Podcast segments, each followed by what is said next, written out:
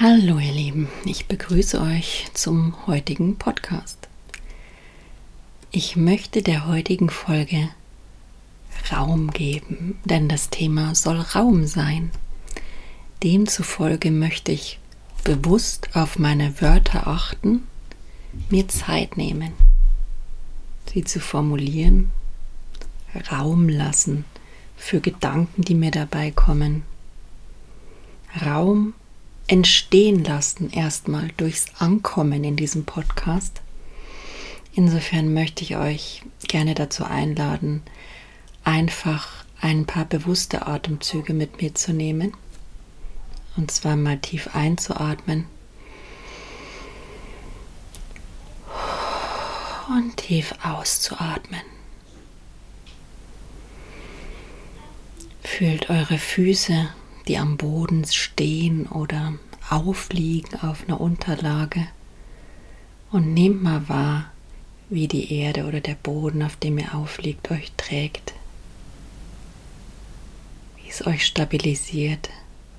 Eure Füße, die euch tagtäglich so viele Kilometer durchs Leben tragen, die euch immer wieder Standkraft geben, die euch helfen, weiterzugehen, auch wenn es mal schwer wird, wenn mal viel zu viel los ist, wenn das Grundrauschen in euch, um euch herum zu laut wird, dann ist es Zeit, euch auf euren Körper zu konzentrieren. Kommt einfach im Körper an. Mit einem bewussten Atemzug fällt es oft leichter. Also lasst uns noch mal eine nehmen.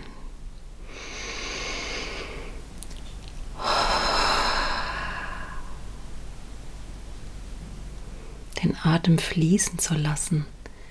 Die Lunge macht die Lunge frei, macht Raum, schafft Raum in euren Gedanken, in eurem Körper, in eurem Geist, in eurer Seele was wiederum neue Lebenskraft gibt, denn man fühlt nicht mehr diesen Stress, diesen Druck, dieses ja erdrückende regelrecht von allem, was auf ein einströmt, was in einem ist an, an Reizen, an Informationen. Mein ganze Körper meldet ja, die Organe melden alle über die Nerven an unser Gehirn zurück. Das hat das Gehirn zu verarbeiten. Dann kommt noch das ganze Grundrauschen vom Außen. Gerade wenn ihr in der Großstadt lebt oder irgendwo, wo viel los ist, dann ist das Unmengen von Lärm. Und je nachdem, wie empfindsamer ihr seid, wie sensibler ihr seid, nehmt ihr das entsprechend wahr. Und ähm, es belastet in Anführungszeichen auch euer Nervensystem. Es wird früher oder später vielleicht für euch ein Stressfaktor werden oder ist einer, den ihr vielleicht bis jetzt noch nicht bewusst wahrgenommen habt. Ich lade euch jetzt hier mit ein, da mal bewusst hinzuschauen, inwieweit euch die Sinneswahrnehmungen im Leben eigentlich tangieren, in wem die euch davon abhalten, Raum und Kapazitäten überhaupt zu haben für eure Selbstreflexion, für eure Weiterentwicklung, dafür einfach für euch da zu sein, ja, schon allein für eure Bedürfnisse. Mal ehrlich, wenn man keinen Raum hat, wenn man sich erdrückt fühlt, wenn man permanent unter Druck und Stress ist, dann kann weder der Körper was wahrnehmen noch der Kopf. Dann weiß man gar nicht, dass man überhaupt unter Stress ist. Man funktioniert einfach noch. Und ja, kann so gar nicht mehr wirklich einschätzen oder bewusst ja, identifizieren, wie es einem gerade geht, was man gerade braucht und vor allen Dingen schon gar nicht, was man verändern müsste, um was Gesünderes, Wohltuenderes für einen anzugehen und anzustreben, wie man das Ganze erreicht, ja. Man steckt da manchmal wirklich ganz tief drin. Und das Kuriose ist eigentlich, dass alles Wissen, das wir brauchen, schon in uns ist. Ja, es ist einfach nur in Anführungszeichen hinter einem dichten Schleier und ähm, darf wieder freigelegt werden. Und zur Freilegung propagiere ich bei Sensibility gern die Achtsamkeit und das Bewusstsein, die zwar ja nicht auf alles Einfluss haben. Also sagen wir mal so, die euch, würde ich jetzt mal meinen, auch wenn ihr eine psychische Krankheit habt, nicht ad hoc alleinig gesund machen können oder heilen können, aber die auf jeden Fall auch ähm, Studien beweisen, dass einen sehr großen Effekt haben auf eure Wahrnehmung und, und die dazu beitragen können, dass es euch etwas besser geht, die euch dabei beitragen können, euch zu unterstützen auf eurem Weg. Aber ich möchte auch nicht sagen, dass es die alleinige Mischung macht. Und ähm, deswegen hört bei mir gern mal rein. Ich nehme da immer zu Neurodiversität, denn ich bin hochsensibel und seit ich ja 43 bin, was noch nicht allzu lange her ist, 2022 wurde ich mit ADHS diagnostiziert.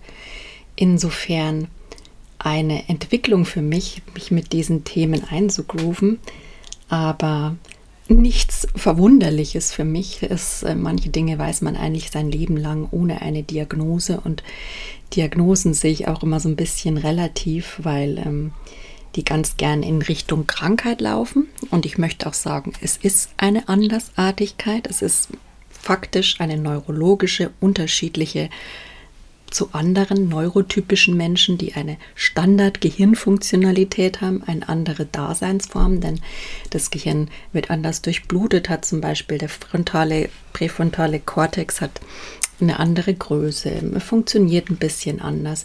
Wir lernen, denken und sind einfach ein bisschen anders in unserer Sozialisation. Ja? Und da gibt es ein Spektrum, eine Bandbreite von Unterschieden. Fängt also an bei Hochsensibilität, geht hin über ADHS, ähm, über BDA, Pathological Demand Avoidance hin zum Asperger Autismus Typ 1 bis hin zum Autismus, frühkindlichen Autismus. Das ist das, was wir bis jetzt kennen. Also von der psychiatrischen ja, Forschung, Wissenschaft ähm, her. Aber es ist sicher nicht das Ende der Fahnenstange. Es gibt sicher unglaublich viel neurologische Vielfalt auf diesem Spektrum, die uns noch ähm, ja, unerkannt ist und die der Mensch noch im Laufe der Jahrzehnte entdecken wird. Und ja, deswegen ist es auch gerade so, ähm, wird es von vielen Leuten als Trend wahrgenommen, jetzt eben irgendwie neurodivergent zu sein, aber ist es nicht. Es ist ähm, auch kein Fake und es ist, dient auch nicht dazu, die Pharmaindustrie äh, glücklich zu machen. Vielleicht macht es sie zugegebenermaßen etwas reicher an der einen oder anderen Stelle, aber man muss auch sagen, Medikamente können gut unterstützen.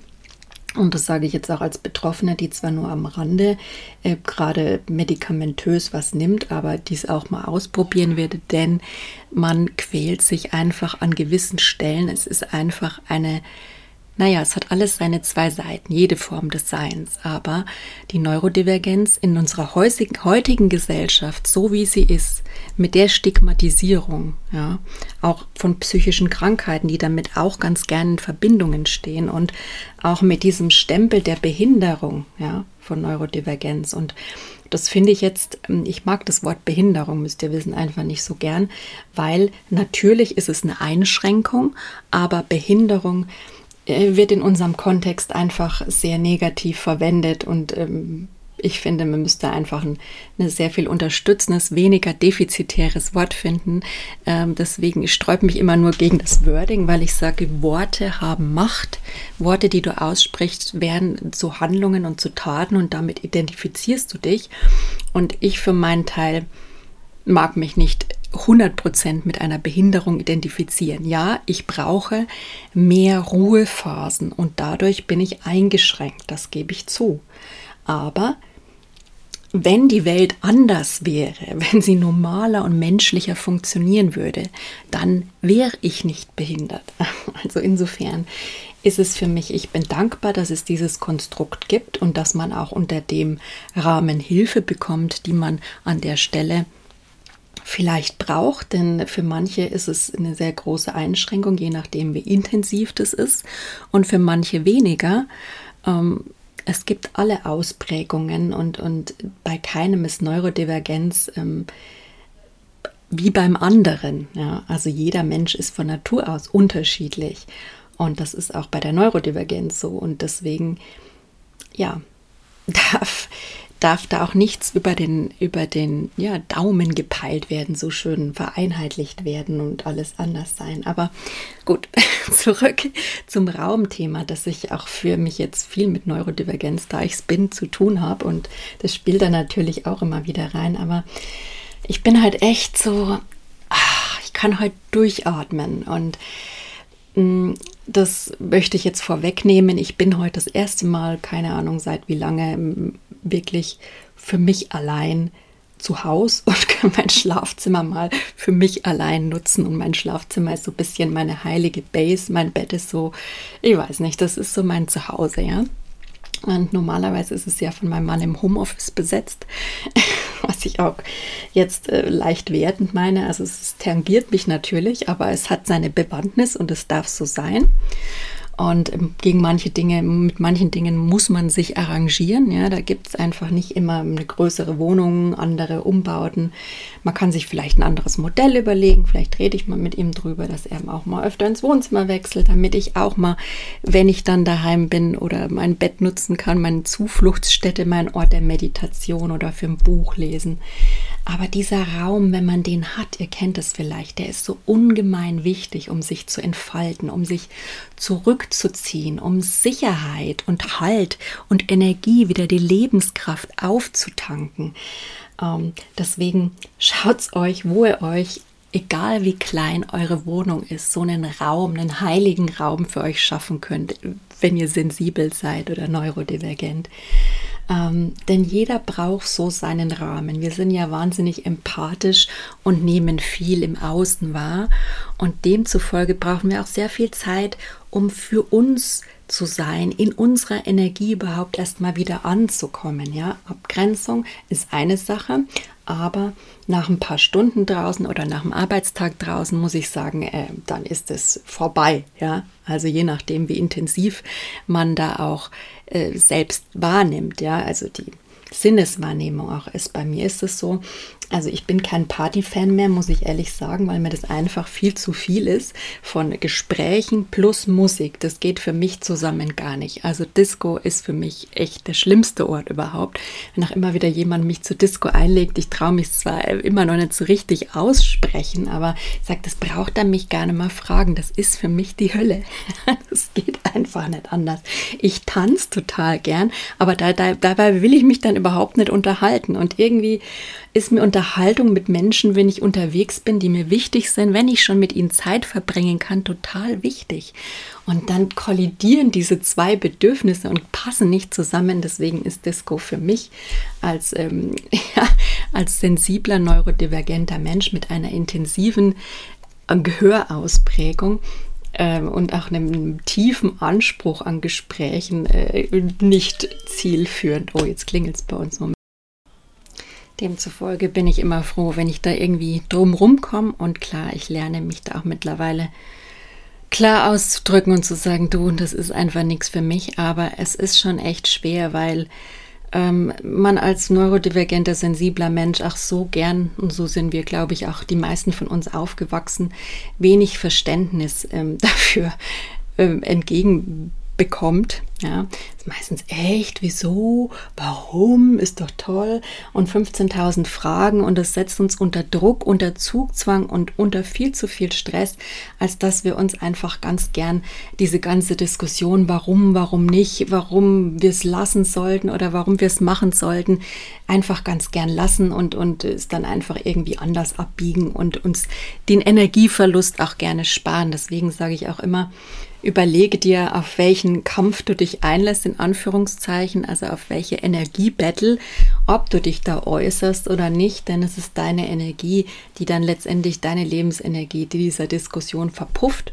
Und leider muss ich sagen, ist unsere Gesellschaft eigentlich noch nicht so sensibilisiert, dass wirklich erstens mal alle wissen, was Neurodivergenz ist, ja, und auch, dass alle auf dem Bewusstsein auf dieser Bewusstseinsebene sind, und das meine ich jetzt gar nicht werten, das ist einfach ein Fakt, dass alle da sind, dass sie wirklich wahrnehmen, hinter ihrem ganzen Stress, den sie haben, dahinter blicken können, weil sie dazu einfach faktisch keinen Raum haben, der ihnen geboten wird, ja, sind wir wieder beim Thema Raum, das gar nicht reflektieren können, um da überhaupt zu sehen, wie sie sich selbst da geißeln und was ihnen das für einen Stress verursacht. Und ja, wie gesagt, für mich ist die Achtsamkeit da immer ein großes, eine große raumschaffende Möglichkeit gewesen, inneren Raum zu schaffen, der mir dann letztendlich auch mehr Raum für mein Wachstum, fürs Heilen meiner Wunden, fürs, ja, hinschauen, welche Möglichkeiten ich sonst noch habe,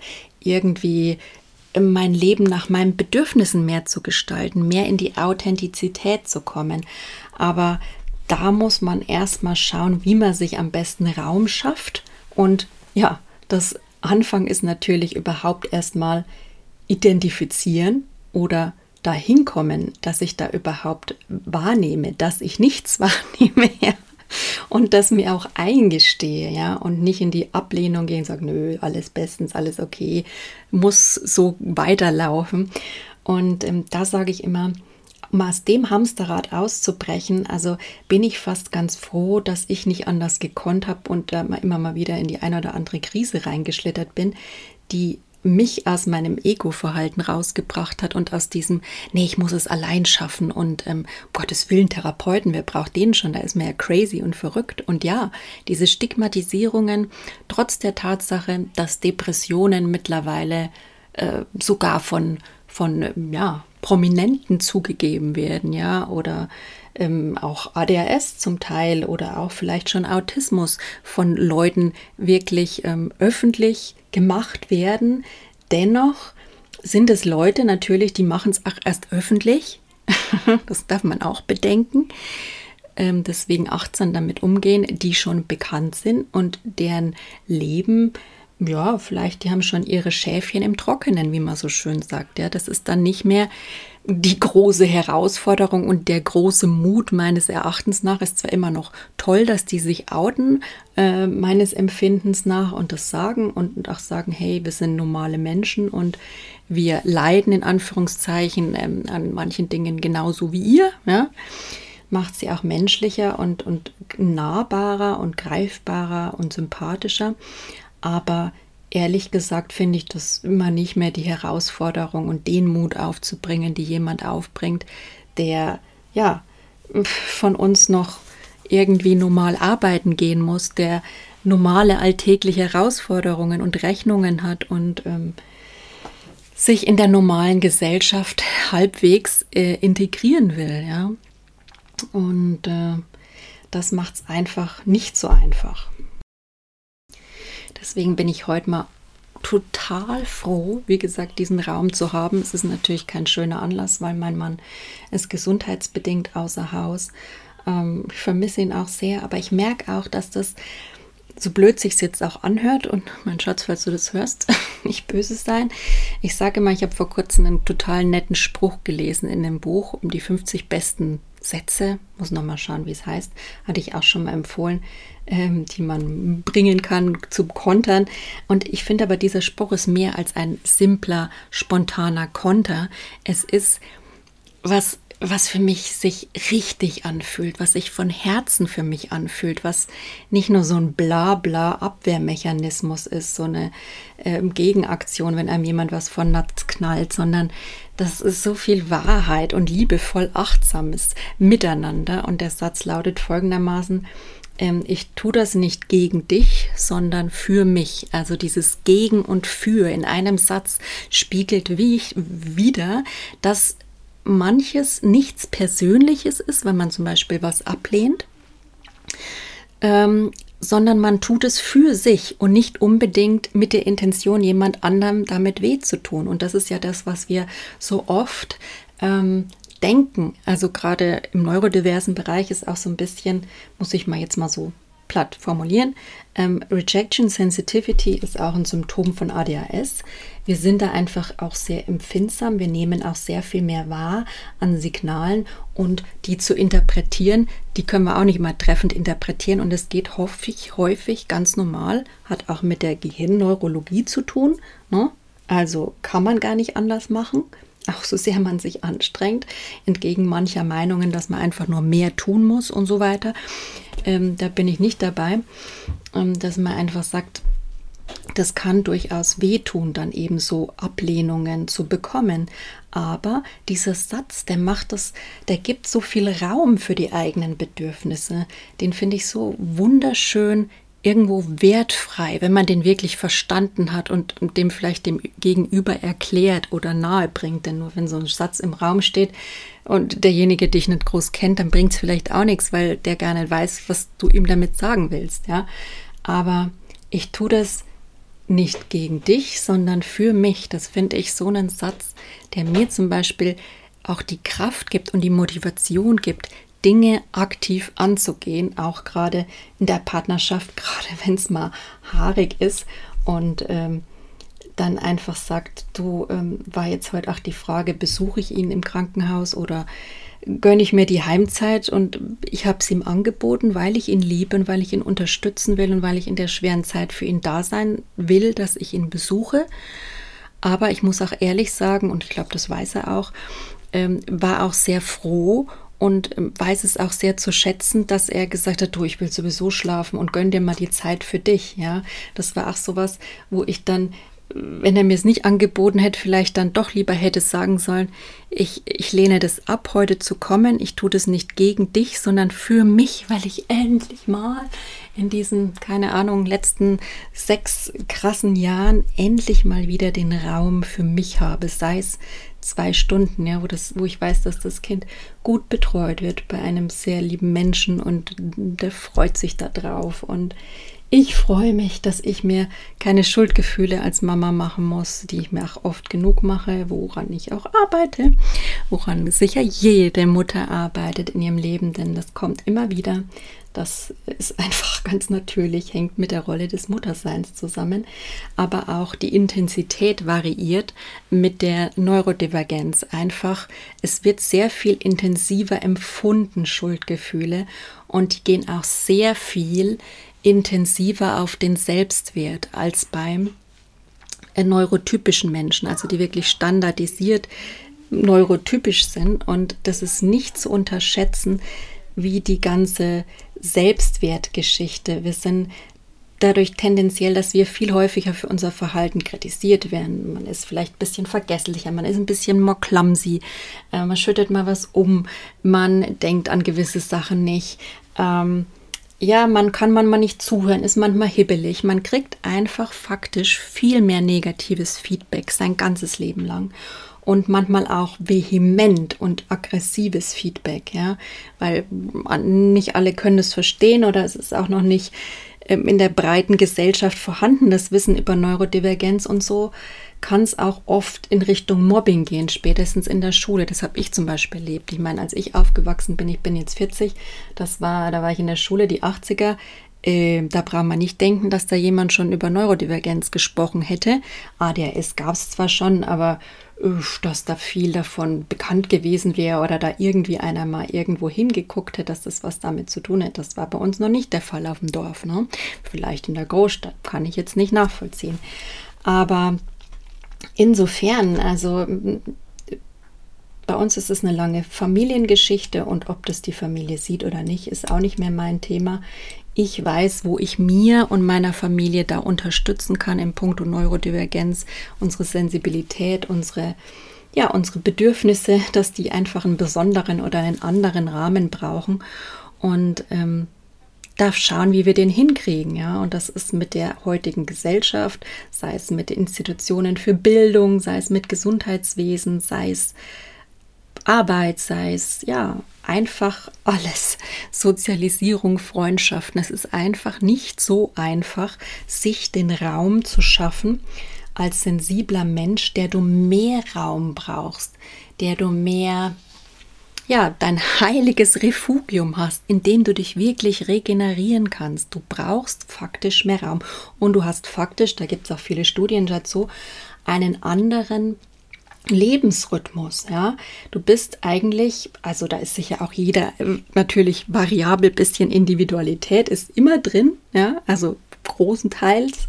Und es ist aber schon so, dass der Lebensrhythmus ein einfach ein bisschen anderer ist. Und meistens sagt man nach Studienlage auch schon, dass es sich nach hinten verschiebt, dass wir eher Spätaufsteher sehen, eher die Eulen unter uns, die Neurodivergenten. Und bei mir trifft das absolut zu. Also ich werde es jetzt mal schauen, aber so von neun ähm, brauche ich rein theoretisch, wenn ich mir es aussuchen kann, ähm, nichts Großartiges leistungstechnisch vom Gehirn her anzufangen. Ja, ist auch nicht mein, mein Rhythmus, den ich ähm, vom Aufstehen her, früh aufstehen, praktizieren müsste. Und wenn wir jetzt eben mit der Schule dann auch anfangen, mit dem Kleinen, dann wird es für uns alle eine große Umstellung und ähm, die funktioniert nicht so einfach bei uns wie bei Neurodivergenten. Ja, klar stehen wir dann auf, aber dass das mehr Stress verursacht dem System, denn man leiden einfach, wenn man entgegen seines Rhythmuses lebt, verursacht das einfach Belastungen. Es verursacht Anspannung auf körperlicher Ebene und auch auf psychischer Ebene. Das ist Fakt. Und das führt dann wieder zu mehr Ängsten am Morgen, zu Belastungen, zu mehr Stress am Morgen, mit dem man dann in diesen ganzen Tag geht. Und ich glaube nicht, dass das für uns Neurodivergente gut ist. Und um ehrlich zu sein, im Punkto Arbeitsplatz plädiere ich dann einfach für eine Flexibilisierung der Arbeitszeit, denn äh, Neurodivergente sind zu Stoßzeiten super kreativ. Da kriegen wir innerhalb von Stunden das hin, was andere in fünf Tagen hinkriegen. Ja, das ist aber einfach unterschiedlich. Dann brauchen wir aber auch wieder drei Stunden nichts an Ruhe. Und deswegen, ich finde es immer wichtig, dass bei Arbeit und bei Projekten, dass man sich die Zeit einteilen kann, dass das flexibilisiert ist, die Arbeitszeit, dass das ähm, auf das Ergebnis ankommt. Das ist die Zukunft, Leute. Das ist die Zukunft für uns alle und da müssen wir arbeitstechnisch hinkommen. Wir müssen auch dahin kommen, dass die Entstigmatisierung voranschreitet. Denn Komorbiditäten, psychische Krankheiten, die vielleicht mit der Neurodivergenz mehr oder weniger zusammenhängen, die sind äh, total stigmatisiert. Ich habe mein Leben lang gedacht, ich hätte einfach mal öfter ein paar depressive Phasen. Nein, dann kam raus, dass es eigentlich das ADHS war, das immer mal wieder Komorbidität, Depression triggert ja, und auch Migräne. Und wenn man da nichts gegen tut, dann kommt da immer mehr hinzu und dann wird man belasteter, wenn man sich nicht da gesundheitstechnisch um sich kümmert und den gesunden Raum schafft, den man braucht. Und wenn man es allein nicht sieht, und das ist in den meisten Fällen der Fall, dann bitte mit Unterstützung. Das ist so hilfreich und es zeugt so viel von Stärke und Mut und, und einer Selbstwirksamkeit, einer Selbstliebe. Wir alle denken ja immer Selbstliebe, dieses große Wort, wenn wir nie erreichen, weil wir total romantische Vorstellungen davon haben. Deswegen äh, ist es auch nicht normal, das zu erreichen, weil, äh, also ich kenne keinen, der sich jeden Tag knuddelnd im Arm hält und sagt, oh, ich bin so toll, ich bin so wundervoll. Also das wäre ja schon fast wieder, sorry, wenn ich jetzt das Klischee bediene, narzisstisch. Also es wäre auch nicht gesund, wenn man so denkt von sich, ja. Es ist, alle Gefühle dürfen immer ein Auf und Ab haben. Auch der Selbstwert hat ein normales Auf und Ab. Ich denke nur eben bei uns Neurodivergenten ist er einfach sehr viel volatiler. Da kann es momentan so sein und dann ist es im nächsten Sekunde wieder so. Und von einer Sekunde auf den anderen und das Verstehen die wenigsten, die nicht mit Neurodivergenz zu tun haben, kann bei uns einfach das Fass voll sein und wir brauchen Raum und das Nervensystem ist überlastet, dann greift eigentlich nur noch der Überlebensinstinkt, der da sagt, äh, fight, flight, freeze, ja. Also entweder ich flüchte schnell aus der Situation oder ich ähm, ja, erstarre jetzt, bin eigentlich ganz hilflos und kann mir gar nicht mehr helfen, um da irgendwie mit klarzukommen. Oder ja, ich kämpfe da und äh, gehe in die Argumentation oder verteidige mich oder was auch immer, um da eben aus dieser Bedrohung, die es wirklich für uns manchmal darstellt, wenn kein Raum für uns da ist, keine Ruhe. Ja, und ich kann das sowas von sagen. Also ich sage, die größte Bedrohung, der ich in einem Aushalt mit Neurodivergenz aufgewachsen bin, wo sowas einfach nicht gesehen wird, und weil es damals einfach noch nicht gesehen wurde und in dem einfach kein Platz für Ruhe, für ähm, einen Moment des ruhig Sitzens, der ja meditativen Stille oder sonst was. Es war einfach Geplätscher, Geplätscher, Geplätscher, Gerede, Gerede, Gerede. Ihr hört jetzt also genauso ungefähr, wenn jemand dauernd so auf euch einbaut und du sagst Stopp und es geht trotzdem weiter. Also, so war das. Und deswegen ist, weiß ich, wie viel Raum für uns Neurodivergente bedeutet und wie viel Stille, auch wenn wir sie oft nicht aushalten können und Ruhe, ja, weil das auch wieder gern kippelt dann. Es kann Langweile und Ruhe kann zu Stress werden, weil wir nicht damit umgehen können, weil unser System nach mehr schreit, ja. Dopamin ist ja bei uns sowieso im Mangel und dann will das System äh, ja wieder Spaß und, und Action, obwohl man eigentlich gerade Ruhe will. Also es ist so ein bisschen ein permanentes ähm, auf und nieder. Ich nenne es auch immer gern so eine, ist eigentlich so eine Stresskrankheit, ja, weil es immer so eine Gratwanderung ist im Leben. Ähm, ADHS jetzt im Fall dessen. Ist aber auch eine Normvariante und es hat auch sehr viel andere Seiten. Also für mich ist es mittlerweile, es hat alles seine zwei Seiten. Die Neurodivergenz, das Leben, ja, es gibt alles hat was Gutes und alles hat was Negatives. Aber es ist einfach in unserer heutigen Gesellschaft Neurodivergenz nicht so einfach zu leben und deswegen nennen wir es offiziell eine Störung oder eine Krankheit, weil wir sehr viel Unterstützung brauchen oder viele von uns, nicht alle, je nachdem, jeder hat einen anderen Hilfebedarf, um dieses Maß, das unmenschlich ist, das eigentlich gerade gesellschaftlich immer noch gefordert wird von, von Arbeitgebern und von äh, ja, Miteinander, sozialer Art, ja, da sind wir ja alle mit beteiligt. Ich auch. Und deswegen mache ich Sensibility auch, weil ich da einfach wieder zu einem normalen menschlichen Miteinander hinkommen will. Auch zu einer Normalität, die das Menschliche repräsentiert. Wir sind nicht perfekt. Wir sind keine Roboter. Wir können nicht permanent leisten. Wir brauchen Ruhe. Wir brauchen Raum. Wir brauchen innere Freiheit, um kreativ zu sein, um was beitragen zu können, was wirklich zählt. Und nicht nur so Ausschuss, Konsum, ähm, Waste, äh, Umweltverschmutzung, kurzfristiges Denken, das dann auch wieder zu Konflikten, zu Kriegen und so weiter, das hängt für mich alles miteinander zusammen. Und das ist wieder die klassische neurodivergente Denke, die wirklich tief bis zum Ende die Sache denkt. Aber es ist deswegen nicht falsch, ihr Lieben. Ja, vielleicht denkt mal drüber nach, ob es für euch irgendwie einen Sinn ergibt oder für euch im Herzen schwingt. Ansonsten lasst den Gedanken auch sein. Aber ich muss sagen, ich bin jetzt einfach gerade mal so frei und strecke mich und genieße diesen Moment des Raumes, dem ich einfach wirklich auch diesen räumlichen Raum hier für mich habe und auch den Freiraum habe, hier mit euch zu sein und über Sachen nachzudenken, die mich dann wieder ja, die mir helfen, wieder mehr ich zu sein, die mir Kraft spenden, die mir Lebensenergie zurückgeben. Nach diesem Podcast weiß ich wieder, dass ich einen Haufen mehr Energie habe als vorher. Und ich hoffe, euch geht es genauso. Diese Impulse sollen euch energetisieren und euch in eure Authentizität zurückpushen, die in euch ist, die einfach nur unter dem ganzen Stress in Anführungszeichen ähm, verschleiert ist. Ja. Und ich kann immer nur wieder dafür plädieren, wenn ihr den Wald vor lauter Bäume nicht seht, holt euch Unterstützung. Geht zum Arzt, geht zum Heilpraktiker, geht zum Coach, geht zum Therapeuten.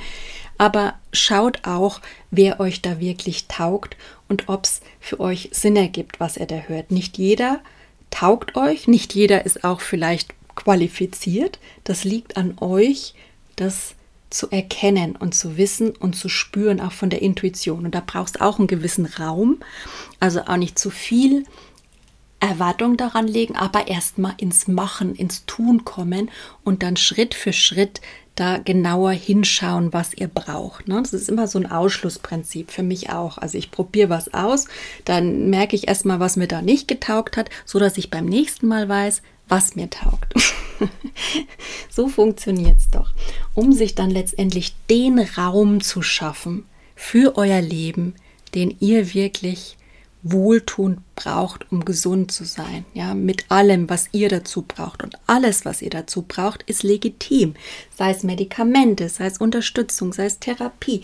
Alles ist legitim. Lasst euch davon keinem reinreden, der nicht in euren Schuhen lebt und steckt denn der hat eine ganz andere Wahrnehmung, eine ganz andere Realität, was auch total menschlich normal ist, eine andere Sozialisierung, der ist anders aufgewachsen, der hat eine andere Genetik, denn es wird euch schon Vererbung mitgegeben. Ihr kriegt schon das Päckchen von euren Vorfahren mit. Das ist auch schon bewiesen und im Buddhismus äh, ja tausend Jahre lang äh, später weiß man das auch schon, ist es weitergegeben worden, dass es bis zu, ich glaube, es waren sieben Generationen, sagen die da. Oder waren sogar 13, also nagen mich mit fest. Es ist auf jeden Fall auch spiritueller Glaube, aber auch wissenschaftlich Epigenetik, genetischer Glaube basiert, ähm, real dass es eben einem mitgegeben wird. Und da könnt ihr gar nichts dafür. Und da könnt ihr auch zum Teil nichts dran ändern. Und da braucht ihr auch manchmal diese Unterstützung, um überhaupt ins Wachsen, um überhaupt dahin zu kommen, den freien Raum für Entfaltung und Entwicklung wieder zu haben. Also lasst euch den nicht von irgendwem wegnehmen, der meint, besser zu wissen, okay? In dem Sinne, macht's gut, ihr Lieben.